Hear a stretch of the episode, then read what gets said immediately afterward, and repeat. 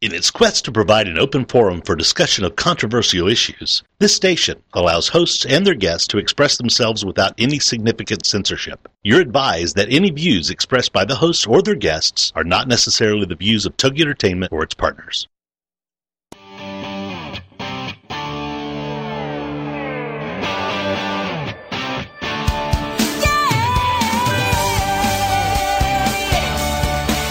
Get ready.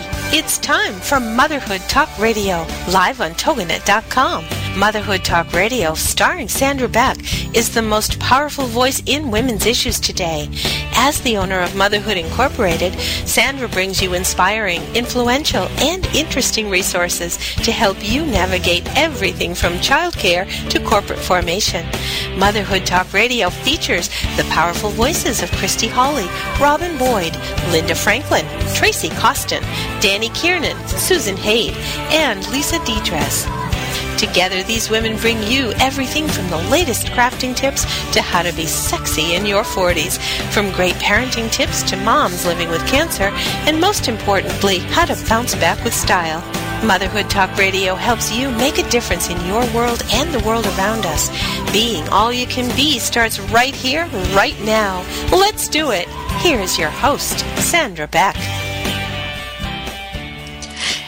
Hey, mamas, this is Sandra Beck, and today is the Don't Touch My Stuff show. And uh, I have a guest co host with me. Her name is Tracy Costin. You might know her from our famous belly dancing shows. Tracy, welcome. Thank you. Glad to be here.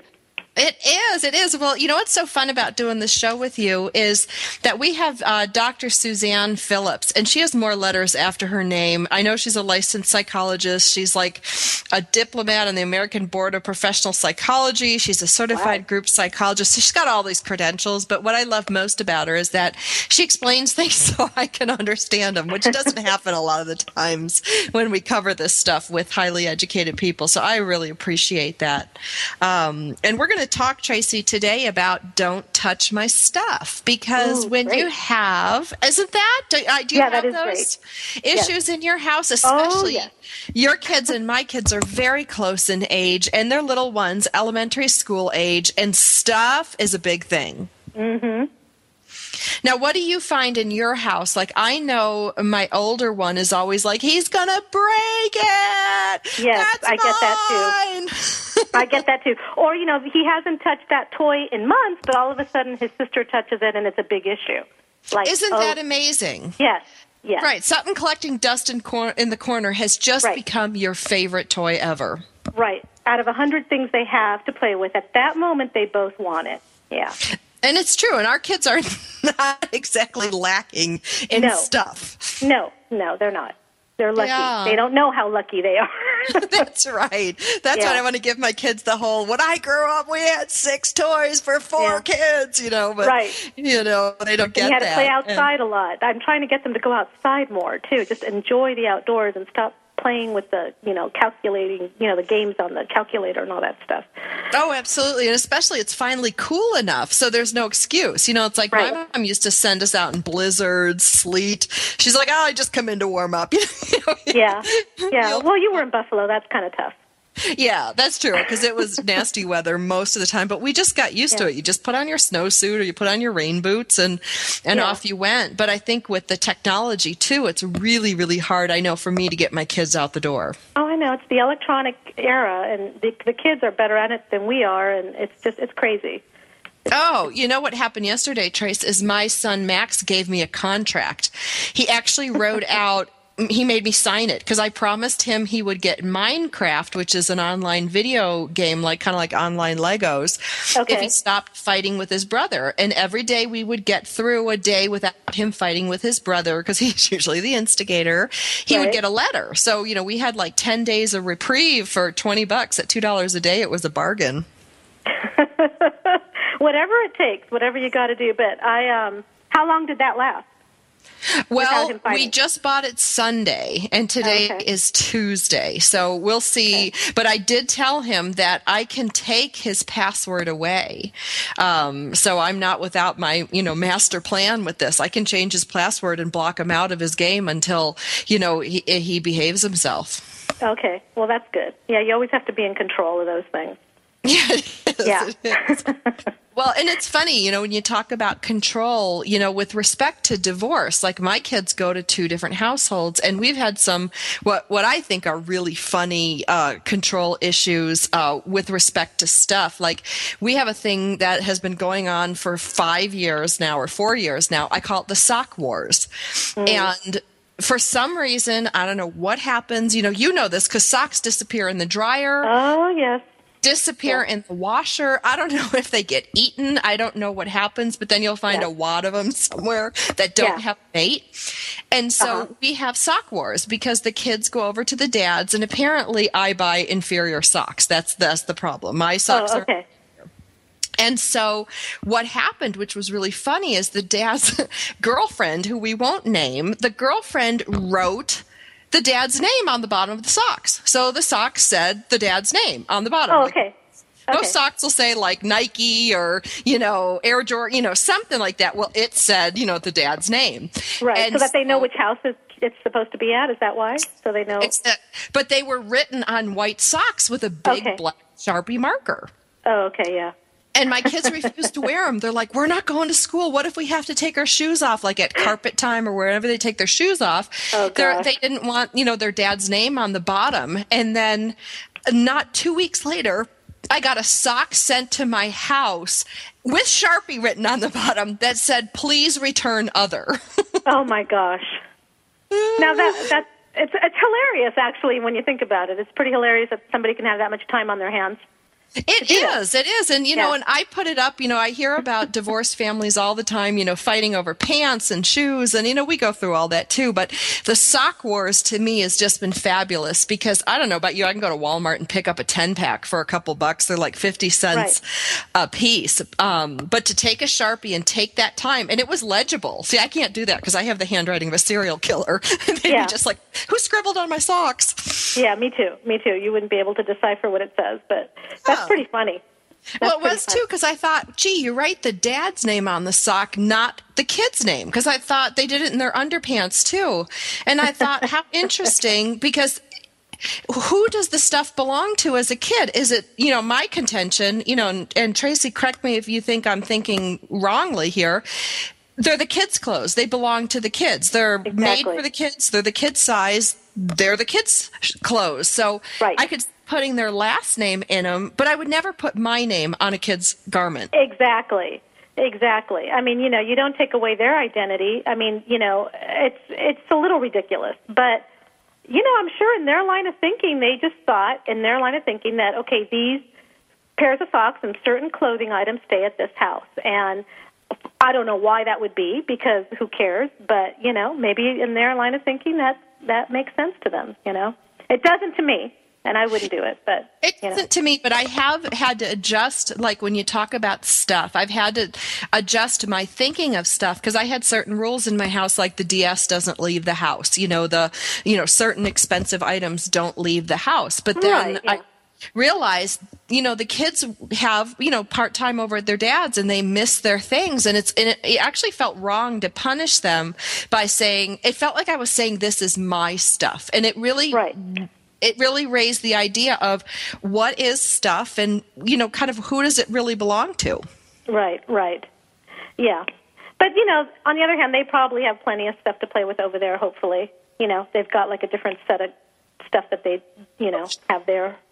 sure it's just that So you don't have to feel so bad, you know, if they don't, because I, I admit it, I wouldn't want them taking an expensive DS because I wouldn't want it to leave, leave the house just because I think they could drop it or, you know, lose it in the pool or something. So, Yeah, or Yeah. the three cell phones that disappeared that I sent over there until finally we they Verizon wouldn't give me any more replacement phones. You know, they Yeah. will kick you out of the program once you go over your limit when you buy insurance. well, that's a good way to get out of a contract if you're trying to get Since it's so hard to get out of those phone contracts sometimes. Twelve dollars a month, I'm still billed that. Yeah. And uh, but it's interesting. Like now, you and your husband, you have your own stuff, and Yeah. the kids hopefully stay out of your stuff. Mine don't. Mine go through everything um, to a point. Um, Yeah. But how do you divide up like what's yours and what's Tom's, and then what's your kids? I mean, is that an issue at all ever in your house? You know what? It isn't. It's almost like it's underlying, like everyone knows whose stuff is what without it being an issue. It, it really, like they know not to come into the office and touch mommy and daddy's computers, and they, um, they they just kind of know. It's, it's kind of funny. We don't seem to have the issue with the kids touching the adult stuff. It's the kids with the kids stuff is tends to be the issue at our house. So, in that respect, you know, I, I see that because my kids don't go in my office, but they will, and especially because they're boys and they're close in age, and they actually like their socks are the same size, and right, right. Even underpants can be a close call, um, and I get them mixed up, you know. And Max will be like, "Mom, you know, you put my you put my shorts on Zach." Right. It's like it's a yeah. huge issue, and at that time for them in their lives, it is. It is. you know.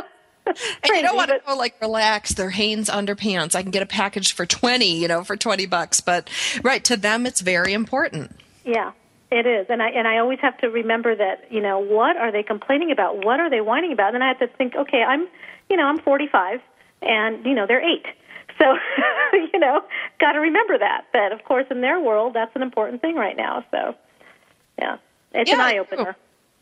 Well, and I think it happens to all of us. I found when I was home in New York and my whole family was going out in the boat, and I had bought two really nice life jackets for my kids, the kinds that are neoprene that don't chafe under their armpits. And one of the other people that were home bought these like cheap ass Walmart scrapers, you know, the orange Right. one. Yeah, and yeah. You know, they were, you know, everybody was like, you know what, let's switch the life jackets around because this one doesn't fit this kid. And my two expensive life jackets went to two other kids, and one of my kids got the itchy, scratchy special. I was mad. Uh, I know. Yeah, I know that's bad. you know, That's that some- you got to spend the money on some things. I mean, come on, some things you just have to not cheap out on because it, you know, it, you pay the price.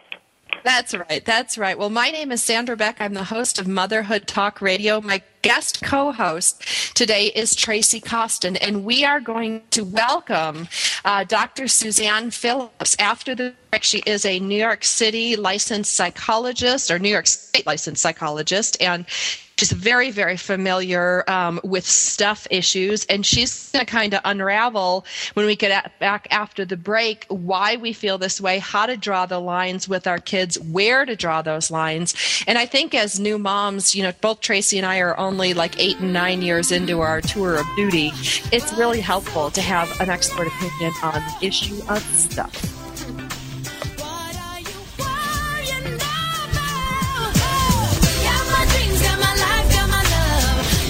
Stay with us. There's lots more great conversation to come on Motherhood Talk Radio with Sandra Beck right after these messages.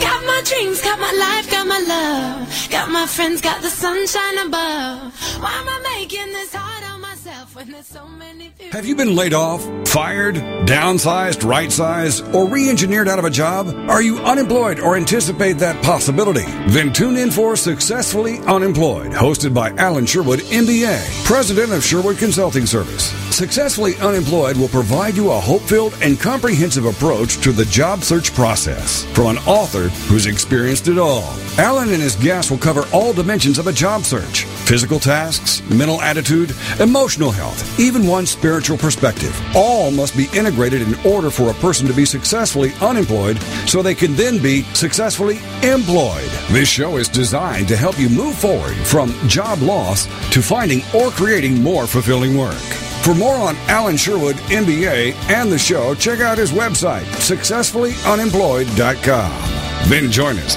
for Successfully Unemployed with Alan Sherwood, MBA. Thursday nights at 8, 7 Central here on TogiNet.com. If you're ready for a big change in your work, your career, your happiness, your life, it's time for the Million Dollar Mindset with Marla Tabaka. Monday afternoons at 2, 1 Central on TogiNet.com. Marla believes that with the right mindset, anything is possible. Join us as successful life coach Marla Tabaka inspires you and her clients to explore, discover, and live your dreams by developing what she calls the million dollar mindset. Marla will inspire you to take action on your dreams and reveal secrets to success that will help you realize your own unique power. Tune into the Million Dollar Mindset for heartwarming stories with Marla Tabaka. Learn tips and tricks to building a successful business and unlock the secrets to creating a happier, more balanced life through abundant thinking and attraction For more information on the Million Dollar Mindset, go to our website, marlatabaka.com. That's M-A-R-L-A-T-A-B-A-K-A dot com. It's the Million Dollar Mindset with Marla Tabaka. Monday afternoons at 2, 1 p.m. Central on TogiNet.com. Brings you up slowly,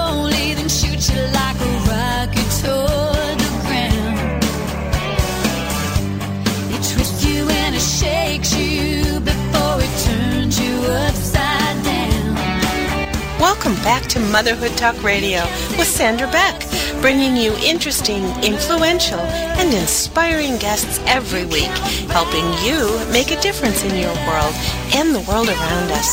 Let's get back to the show. Here's Sandra Beck. Hey, mamas, this is Sandra Beck, and I'm here with my guest co host, Tracy Costin. Tracy and I have children um, approximately the same age. They're both elementary school age kids under the age of nine. And uh, we are talking today about stuff and what stuff does to adults and children and how we divide those lines. And I'm going to get my free therapy on the air, Tracy, so you just have to hold on to me. I told, um, I do. I love this. I get the best experts in the country to help me with all my problems.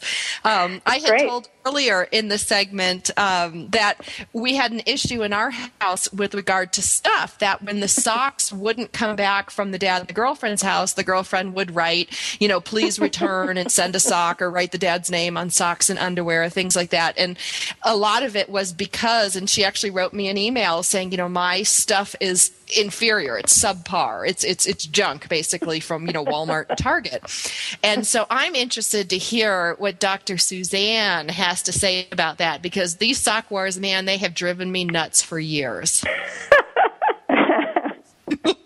Hi, Sandy. hey welcome to the show Oh, thanks for having me. Um, I'm listening and I'm laughing along w- with both of you. Um, here's just a hypothesis. I don't know the players, Sure. but I would say that when the girlfriend of the ex is writing his name on the kid's underwear and socks, we're not talking about the underwear and socks. We're talking about competitive parenting. We're talking about turf wars. That is often having been having worked with people in every piece of this puzzle, that person is trying to find a way to feel of value and in some way is often competitive with mom, the real mom, the natural mom. So that if we have any arena in which we're going to stamp belongs to us, we do it better, we're going to do it.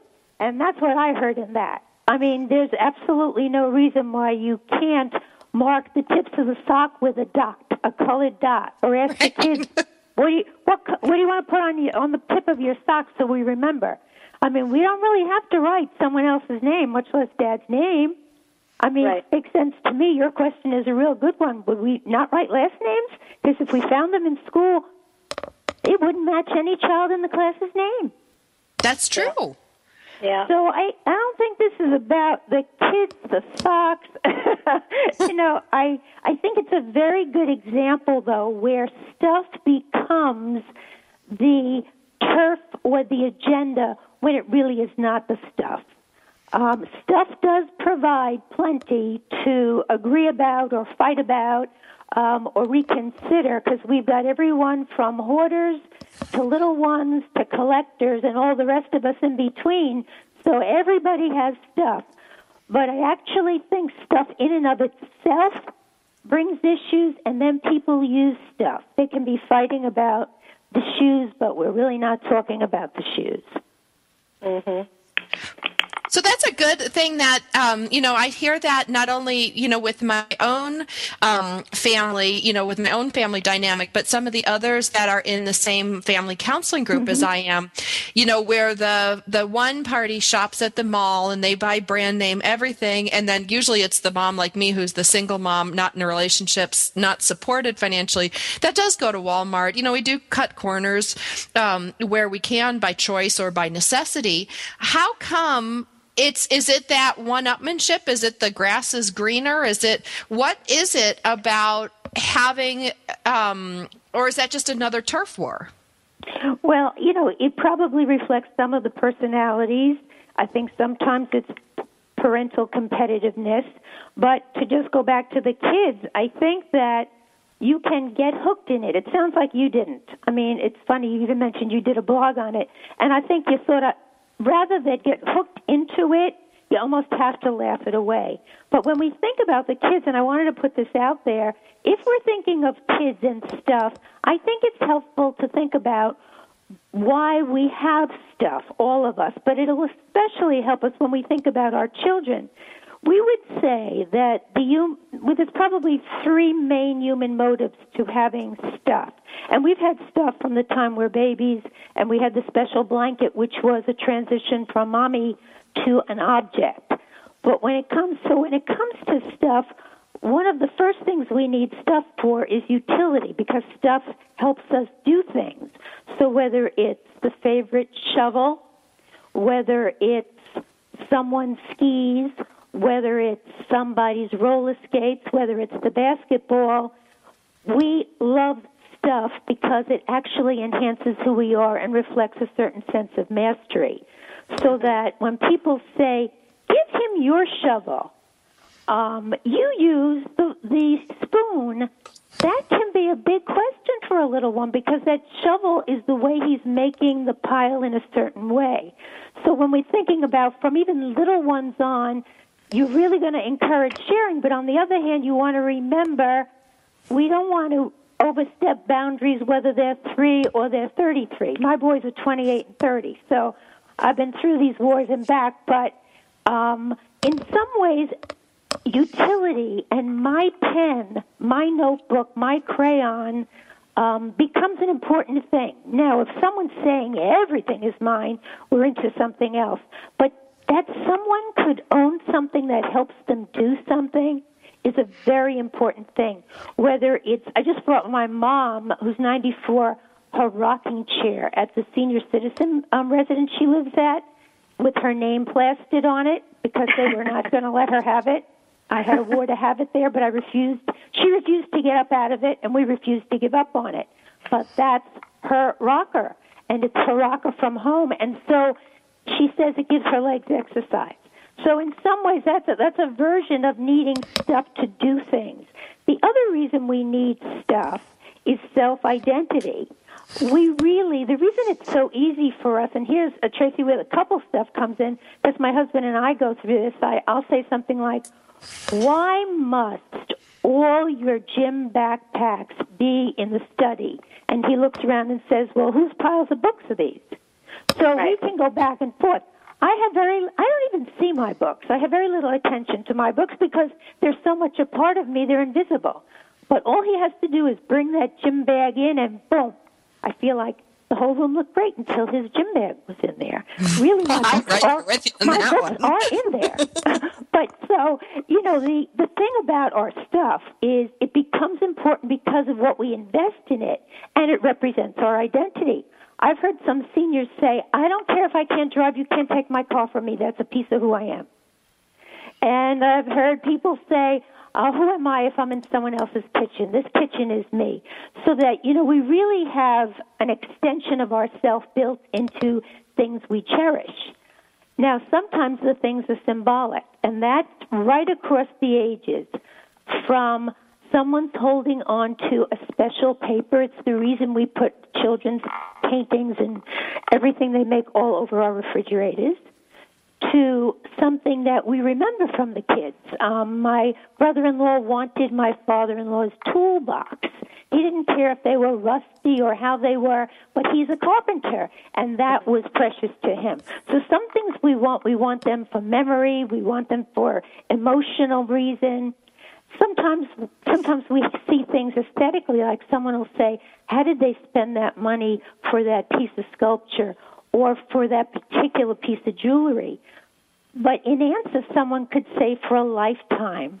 I loved that painting or I loved that statue and I'm going to pass it on to my kids. So, you know, everybody can be judgmental also about stuff that happens between couples also. And really, stuff matters. But often we don't know the meaning of it, whether it's a 12 year old girl who has plastered her mirror with different um, uh, Justin Bieber pictures. Those matter. So when someone says to me, I'm taking all her pictures off, I think, that can't be. That's her mirror. It has to look like that. Because mm-hmm. the other thing we need when it comes to stuff is a place to be, a, a corner for a little one to play in. As funny as it sounds, if you're ever had someone in the hospital for a long time, you start to see. We've unfortunately had this experience. Our family had one corner and another family, you know, we would sort of wave to them. They had the window corner. You seem to need a place to be. Um, it's it's what happens with fighting in dorm rooms where people need a place to study. I shared a bedroom my whole life, and I I used to picture we were a year apart, my sister and I. What if there was a wall so my stuff would be on my side and her stuff would be on her side? Uh, we got along forever really well, but I was dying for my own spot. And I think that kids both enjoy and benefit from sharing rooms. My boys did until they decided when they were in high school they wanted separate rooms. Um, but they also enjoy their own special place. So that I think that's another part of when we think of stuff, we're even talking of our territorial core, which is why it's so hard for refugees or hard when a natural disaster has destroyed stuff. So stuff's really important. Mm-hmm. You know, Suzanne, that's so great um, what you said about all of these things. And when we come back from the break, I want to talk a little bit about how um, stuff uh, that can be so important to us at some parts in our life can not become important. And I think of my dad being married to my mom for 57 years, and her stuff drove him crazy. But after she passed, the stuff now brings him comfort. So go figure. Okay. I'm here today on Motherhood Talk Radio with my guest co host, Tracy Costin. Our our guest today is Dr. Suzanne Phillips, and she is helping us unravel the mystery of stuff. We talked a little bit today about stuff that helps us do things, stuff that helps build our self identity. It can bring back memories. It can bring us comfort. It can also bring us a place to be. And what I like about shows like this is it gives us a different perspective on parenting, especially if we're having turf wars in a divorce or stuff wars between our children or even adult siblings. So let's talk more about that when we get back from the break. Challenge what the future holds. Try and keep your head up to the sky. Lovers, they may Stay with us. There's lots more great conversation to come on Motherhood Talk Radio with Sandra Beck right after these messages. You gotta be, you gotta be bad, you gotta be bold, you gotta be wiser. You gotta be hard, you gotta be tough, you gotta be stronger. Together. Get your woohoo on? From business and branding to babies, best-selling books, and personal breakthroughs? Then it's time to tune in to Woohoo Radio, Love, Life, Business, and the Pursuit of Happiness with your host, Lisa Steadman, Wednesday afternoons at 4 p.m. Central on TogiNet.com. Using her signature blend of inspiration, motivation, and kick butt action, best-selling author and chief woohoo woman Lisa Steadman wants to help you discover the woohoo that only you can do. Lisa will show you how to create your signature woohoo way of love life, business, and the pursuit of happiness without losing yourself. If you're tired of a one size fits all approach to career, relationships, and personal growth, get your weekly woohoo on with Lisa and her rock star guests as they reveal their personal stories of bouncing back from boohoo of rock bottom into the woohoo of love, life, business, and the pursuit of happiness. Check out her website, lisasteadman.com. Join us for Woohoo Radio, Love, Life, Business, and the Pursuit of Happiness. Wednesday afternoons at 4 p.m. Central on TogiNet.com. Evermore. People have the means to live, but no meaning to live for. These are the words of Dr. Viktor Frankl, the inspiration for the movie Viktor and I. That's V I K T O R and I movie.com. And Talk Sense Radio, The Meaning Connection, with host Mary Simaluka and frequent contributor Alexander Vesely. Friday afternoons at 3, 2 Central on TogiNet.com. More and more people today are discarding their quest for money, possessions, and things, and are instead beginning a serious quest to find meaning in life. Until now, these discussions were historically in the hands of priests, ministers, and scribes, then to philosophers, psychiatrists, and psychologists. Now, these deep discussions are where they should be, in the hands of individuals, on the air with you. Talk Sense Radio, The Meaning Connection, with your host, Mary Simaluka, and frequent contributor, Alexander Vesely. Friday afternoons at 3, 2 Central on TogiNet.com. Remember, listen as your day unfolds. Challenge what the future holds. Trying to keep your head up to the sky. Welcome back to Motherhood Talk Radio with Sandra Beck, bringing you interesting, influential, and inspiring guests every week, helping you make a difference in your world and the world around us. Let's get back to the show. Here's Sandra Beck.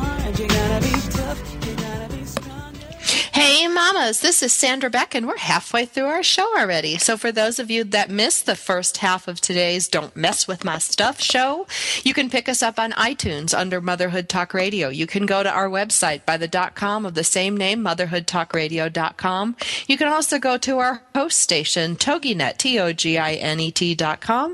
For those of you picking this up at other parts in the web, we've been on for just over three years, and we've got lots of great shows on parenting, and we bring in some of the experts, um, the best experts around the world. And we've got one today, Miss Tracy Costin, my guest expert. Uh, we've got Suzanne Phillips, and we are talking about stuff. And Tracy, what did you take away from last segment um, that was particularly noteworthy to you?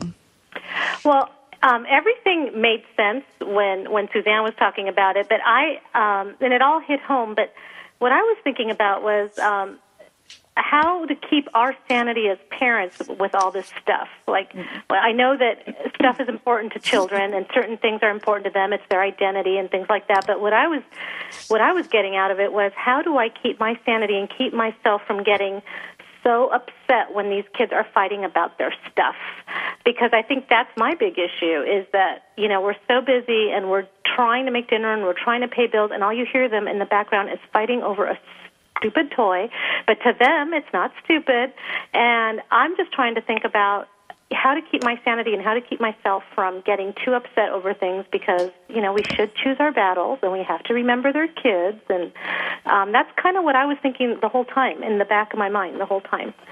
Okay. Okay. See, there's Uh, something to this free radiotherapy, I'll tell you. okay, let's start with let's start then with the children and their stuff and and build in the question of how what matters to them changes over time. Um, you know, Tracy, the turf wars are just like, you know, you're shopping and the sweater you almost want to want another woman picks up and then you want it, that kind of thing. But um one of the things that I think about negotiating with children that two things. The first is the rule of thumb when it comes to children and stuff, stuff being all over, stuff being broken, stuff being being um, disputed, is if there's anything in the environment that you can do to avoid actual confrontation, that's the trick. So that you involve the kids and everything has a bin, everything has a place to go. The well, I'll talk about my kids. The GI Joe guys were in one bin. You know, the um, trucks were in another bin. We never finished playing with a room where everyone put everything back, and I would often use a timer to show them how quickly we really could do that. But one thing about having things together like that is they often see the variety.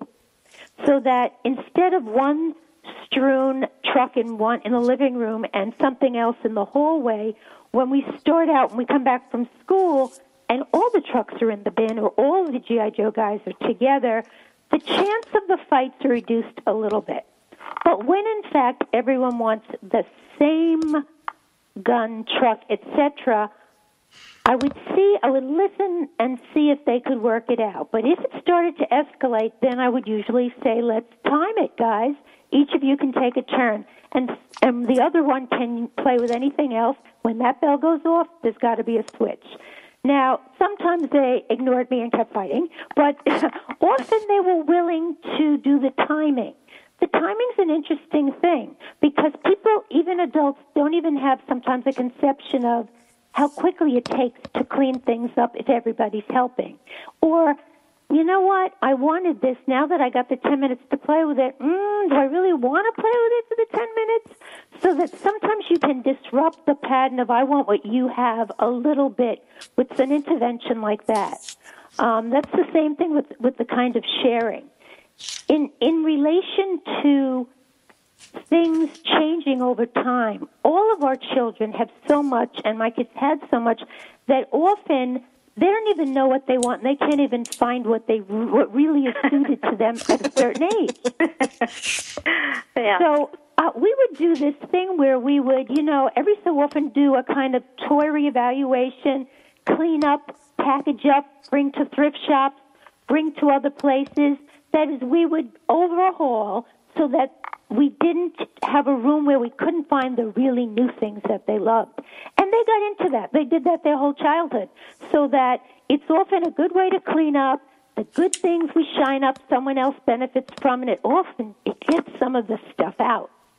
Right. Lots of times, um, because my kids um, sometimes I was working and they they would be going over to spend time with my sisters or whatever.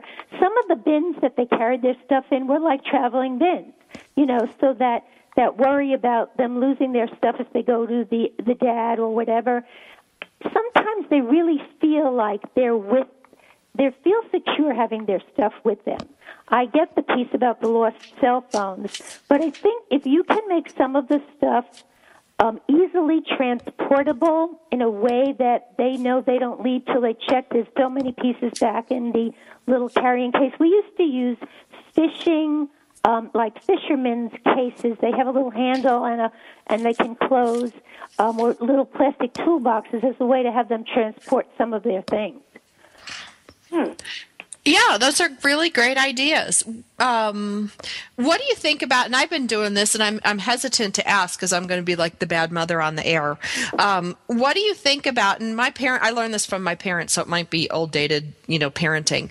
But when my kids fight about a toy and it escalates, I give them like two minutes to figure out a solution, or I just take it away. Great, and I love it. Is that okay? I love the timing too. If they can figure it out, how, how, there's nothing better than them coming up with their own negotiation.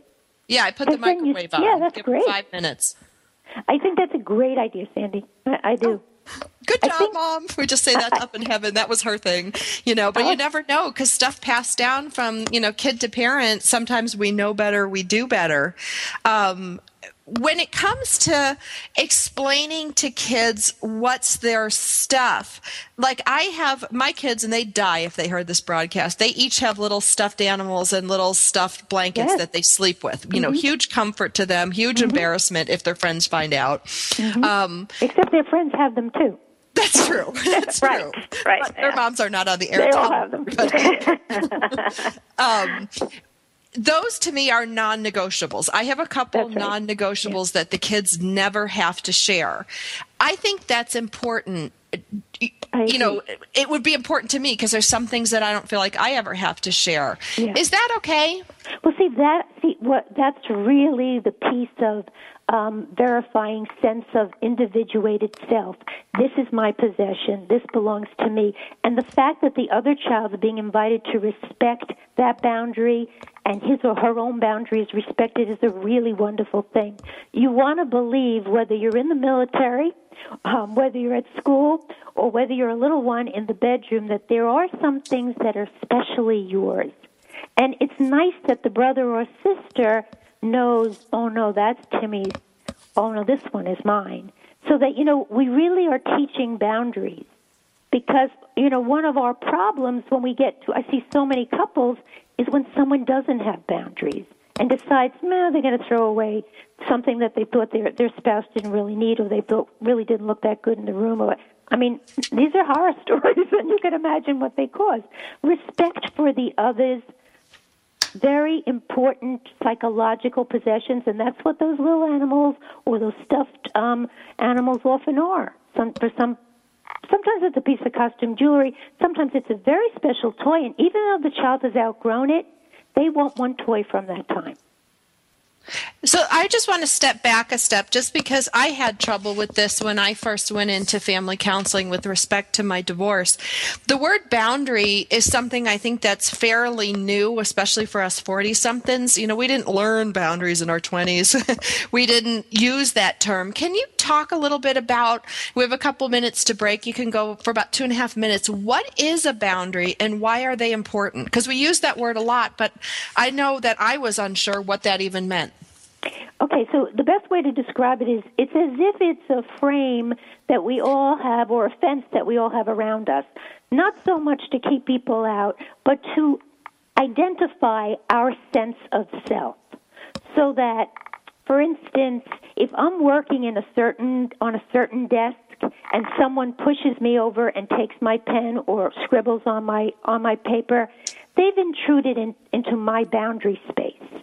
Um, if a little one has just made a sand castle in a park and someone comes over and steps on it, they've been not only destructive, but they've, they've, they've really stepped into that person's space.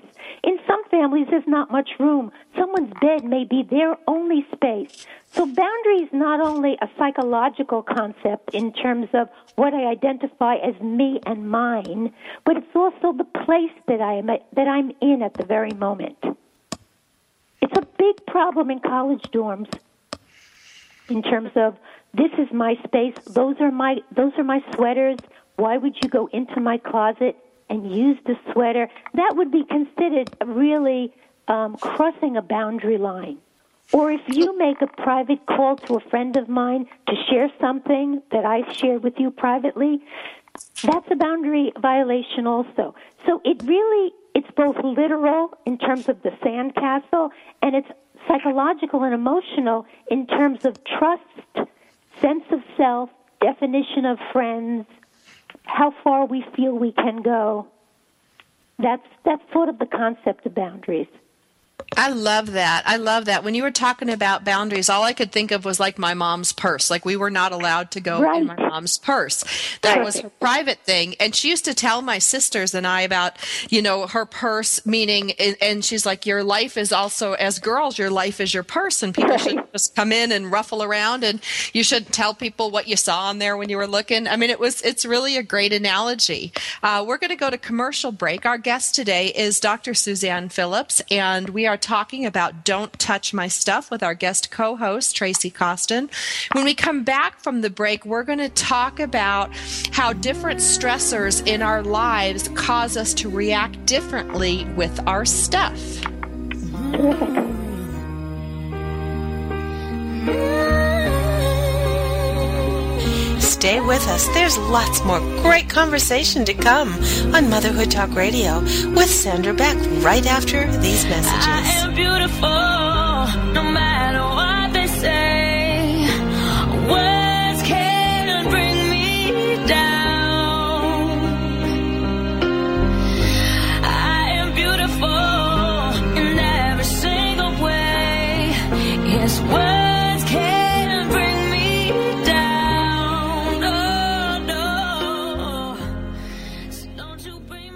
Attention parents and teachers. Here is a series of alarming yet true facts about the current state of teaching reading in the United States. The federal government has spent close to half a trillion dollars to improve reading ability, and yet we still have over 8 million students who cannot read on grade level. 440,000 students who have a total reading vocabulary of 50 words or less, and a national dropout rate of one new student every 26 seconds. Sadly, one of these could be yours. Fortunately, it's not too late to help. Introducing The Reading Show with Dr. Joe, a fast paced, highly informative, easy to listen to show led by nationally recognized reading authority Dr. Joe Lockavitch. For more on Joe on the show, check out his website, failurefreeonline.com. Listen in this week to learn amazingly simple ways to turn this problem around. The Reading Show with Dr. Joe, with your host, Dr. Joe Lockavitch, Fridays at 10 a.m. Central on TogiNet.com.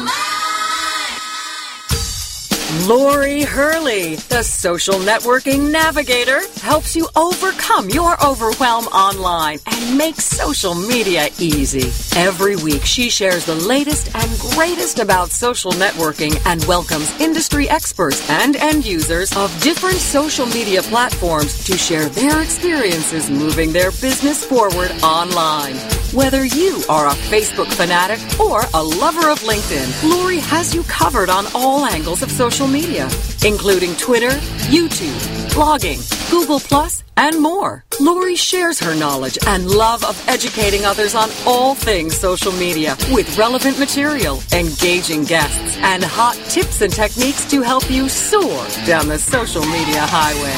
Join her every Wednesday at 4 p.m. Central Standard Time for the Social Networking News Hour here on the Woohoo Radio Network.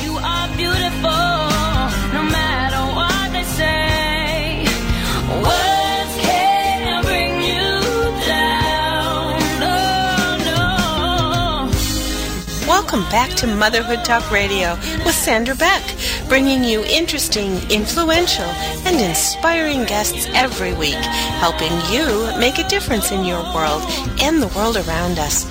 Let's get back to the show. Here's Sandra Beck.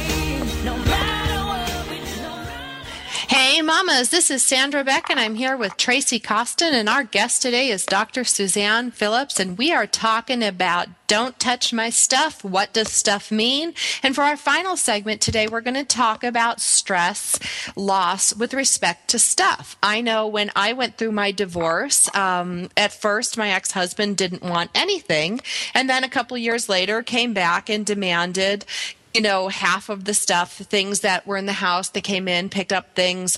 I know when my grandma died, there was issues in my family with some of the girls because one sister went in and took a bunch of stuff and then the other girls got mad. And, you know, this was stuff that honestly, I don't think we really wanted. We loved our grandma, but it wasn't like, you know, we were, she was older. She, it was her time and it was a wonderful life and a great death, but it was still a loss. And with respect to my divorce, that was a very high emotional time. And I've seen couples fight over stuff that's really junk um, and spend a lot in legal bills. So, Suzanne, I can't wait for your your you know twenty cents on this stuff. Well, it, let me just give you the extreme because I had done a blog on um, another perspective of hoarding being a result of trauma because as a result of research, usually we associate obsessive compulsive behavior with hoarding. So they compared one group of obsessive compulsive folks who were hoarding, one group that were just obsessive compulsive folks who had that disorder, and in and then one group of people who were hoarders. And in both the hoarding group, those folks associated on the scales, 50% of those folks reported that they associated the hoarding and the needing to hold on to things as connected with an earlier stress or trauma. So at a at a much less intense level, there's a very high correlation between holding on to things in the aftermath of loss, whether it's divorce, whether it's death, as with your dad and, and your mom's stuff and needing her stuff all of a sudden, maybe even with children in the face of divorce in terms of their stuff being so important in different places. Trauma always involves loss because it changes things, whether it's a loss of a person or a loss of a family configuration or a loss from natural disaster or a loss of self esteem, there's a loss. And so very often the natural urge is to have something replace it. And often it's a collection of stuff or it's stuff in quotes because the feeling is also after trauma that things are unpredictable. I can lose anyone at any time. So we're going to try to prevent that. This kind of crazy solution, but almost actually not so crazy when you think of it. I won't have people. I'll have stuff. And if it's stuff, I can control it better and I will feel less helpless.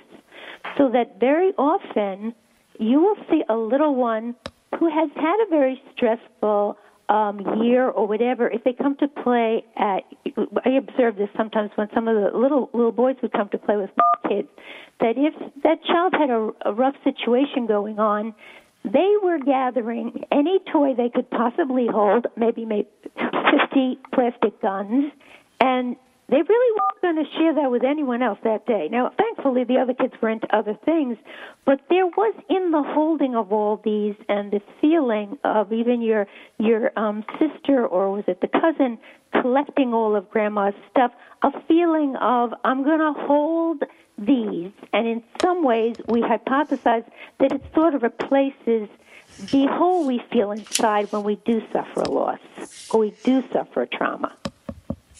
So it kind of fills that, helps fill that hole. Is that what yes. you're saying? And that feeling of helplessness in the sense of loss generally makes us feel very isolated.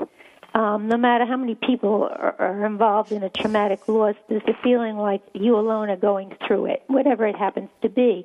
And so there's also often the feeling, this is true in compulsive shopping, in hoarding, in collecting, that, you know, in some ways I'm going to fill myself up I'll fill myself up with things because in some way I can't trust people so much. I and I'm alone in this.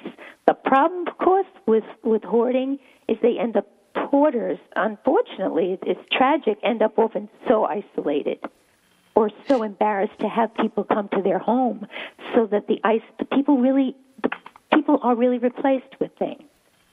So that's now, a, when, Oh, sorry. When they're little kids, like, is there a, you know, I don't, I don't know because my kids aren't old enough. Do they, like, I have one little guy who loves his stuffed animals. He has, you know, a million of them in his bed. The other one, he's got two or three, and he really could care less about acquiring right. things. Is that something that's developmental? Do you grow out of that, or is that just the way we're made? Have different personalities, but I think Tracy's kid's age and your kid's age, that's the collection time. I mean, we, I mean, my one son who had all the G.I. Joe guys you could imagine, they were much more important to him than to his brother, who was much more into sports and basketball, etc. Um, so that I think, I actually think it's a wonderful, wonderful thing collecting for children. I think um, it really gives them a sense of ownership and a real sense of taking care of things. So, and it's that age group is very big. It, whether it's dolls for girls or um, whatever it happens to be, um, I think collecting is very appropriate for that age. Collecting is actually very nice for people across the age spans, but particularly your your your little guys, it fits perfectly. Oh, okay, okay. I was like Tracy. I'm like, oh my god, am I raising a hoarder? You know. yeah, I know. My kids like to save the boxes the things come in, ah. and I have to throw that stuff away when they're not looking. I mean, it's crazy the stuff they want to keep. Yeah, it's, it's very very interesting. You know that that things have gotten extremes, like with couples. Um, when one person's stuff is really making the, unper- the other person not able to be who they are. If you're married to someone who has created so much chaos in your home because of stuff that you can't invite people over, you have a problem, and the children usually suffer in that kind of a home because they're embarrassed also. Right. So hoarding is really a, a real painful situation for everyone involved. Um, I think you know. I think kids they probably want to save the box. Kids, that's very. I might, we had the boxes this too, so we would say, I don't think we're bringing this back, right? Do we need these boxes? So, uh, but that sort of fits. Well, some of the packaging is so cool. I mean, it's like, you know, like on this Lego stuff, there's so much to read and so much to see. I mean, I agree with you, Trace. We got to throw it out at some point or Yeah. recycle it. But, you know, the, the packaging today is sometimes as exciting and entertaining as the stuff itself. It's true. And it also sometimes is a great container for other little things. You know, the boxes themselves become like organizational bins if if they're workable that way. We we should probably mention because I think your example with your dad and your mom is a good one in which, you know, the rule is what's mine is yours and what's uh, mine is, and yours is mine. Eh, Well, that's true with couples, except we really don't care about maybe their tools. They hate our shoes, or they like our shoes. They just don't like so many of them. But um, the the piece about when you lose a spouse or a partner, um, having done so many bereavement groups, people would often say, someone in the group would say, someone they're telling me that I really these were young moms who lost lost husbands after nine eleven. They would say, you know what, I, I don't really want to clean the closet out. And my my big point is always, you grieve in your own time, your own way, however you want to do it. And over time, they they went through things, probably as your dad did too. Um, just like I think sometimes children want something uh, from a favorite teacher, or they want something from a trip. I mean, there's something to souvenirs. You know, as goofy as they may be, there's something about these things that come back from Disney. I mean, they were on our shelves for a long time, some of those Disney things. So they're also collectors of memories for children as well as adults. When you have the Disney cap, every time you look at that, that's an opportunity for a moment to just take a break and remember what you loved about the Magic Kingdom or what you loved about Epcot. So things have that kind of power also. They give us a timeout um, because they're often laden with memories. Well, and does that go away? Like, you know, my mom's only been dead a year, and I have a lot of her stuff in my house. Her one house was right down the street with me, so we just moved it up here as I go through it. And I find it's a very emotional for me to go through her stuff, and I can't. Sometimes it'll be, you know, a month or two before I can get to a box or a, a bin of clothing. Um, and my mom was really specific; she didn't want her stuff sold; she wanted it all donated to good causes. But I can't just dump it. You know, I know what her wishes would be. Um, does that emotion fade with time? Like, will it that get easier for me? Yes, yes. I would say to you, take your time. It is very tiring. It's very emotional, and you you really you want it to be more meaningful than to be um, hard work. I think at different times you and you can just do so much at certain times. Sometimes you can make it through a box or two, and then that it really brings you back to so much. Then that's just about it for the day. I mean, I think that sometimes people try to go through and level it all so soon that later, you know, they're really swept over with the thought they don't even hardly know what they kept and why. So that I'm always encouraging people. Someone wrote a book called "I'm Grieving as Fast as I Can." It's a wonderful Oh. book. Um, because it really uh, it's written by a young widow whose friend said aren't you ready yet? Aren't you cleaning the house yet? Didn't you empty the boxes? And she said i'm grieving as fast as i can. And i love the title and everybody i've worked with loves the book. But so sandy i would say take your time because it's also a way of being close to your mom as you go through the things Oh, thanks, Suzanne. You're always such a wealth of information. And Tracy, too, for sharing your personal stories. Because, you know, when we have shows like this, you know, not only do I get a lot of help um, from, from Dr. Suzanne, but people listening today, I hope that it helps you. Um, because we all eventually go through the loss of a parent. We go through the turf wars with people. We go through the stuff wars with our kids. I want to thank Dr. Suzanne Phillips for being our guest today. I want to my thank pleasure Oh, my pleasure always. I want to thank my lovely co host, Tracy Costin, for stepping up to the plate and co hosting with me today and sharing her stories. And um, we have such a great show coming up. We're going to be changing formats in November.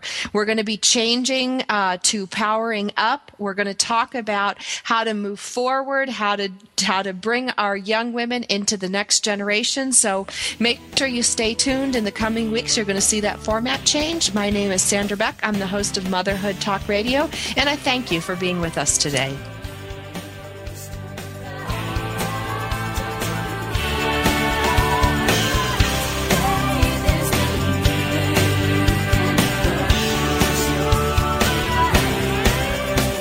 Thanks for being with us today on Motherhood Talk Radio, starring Sandra Beck. Motherhood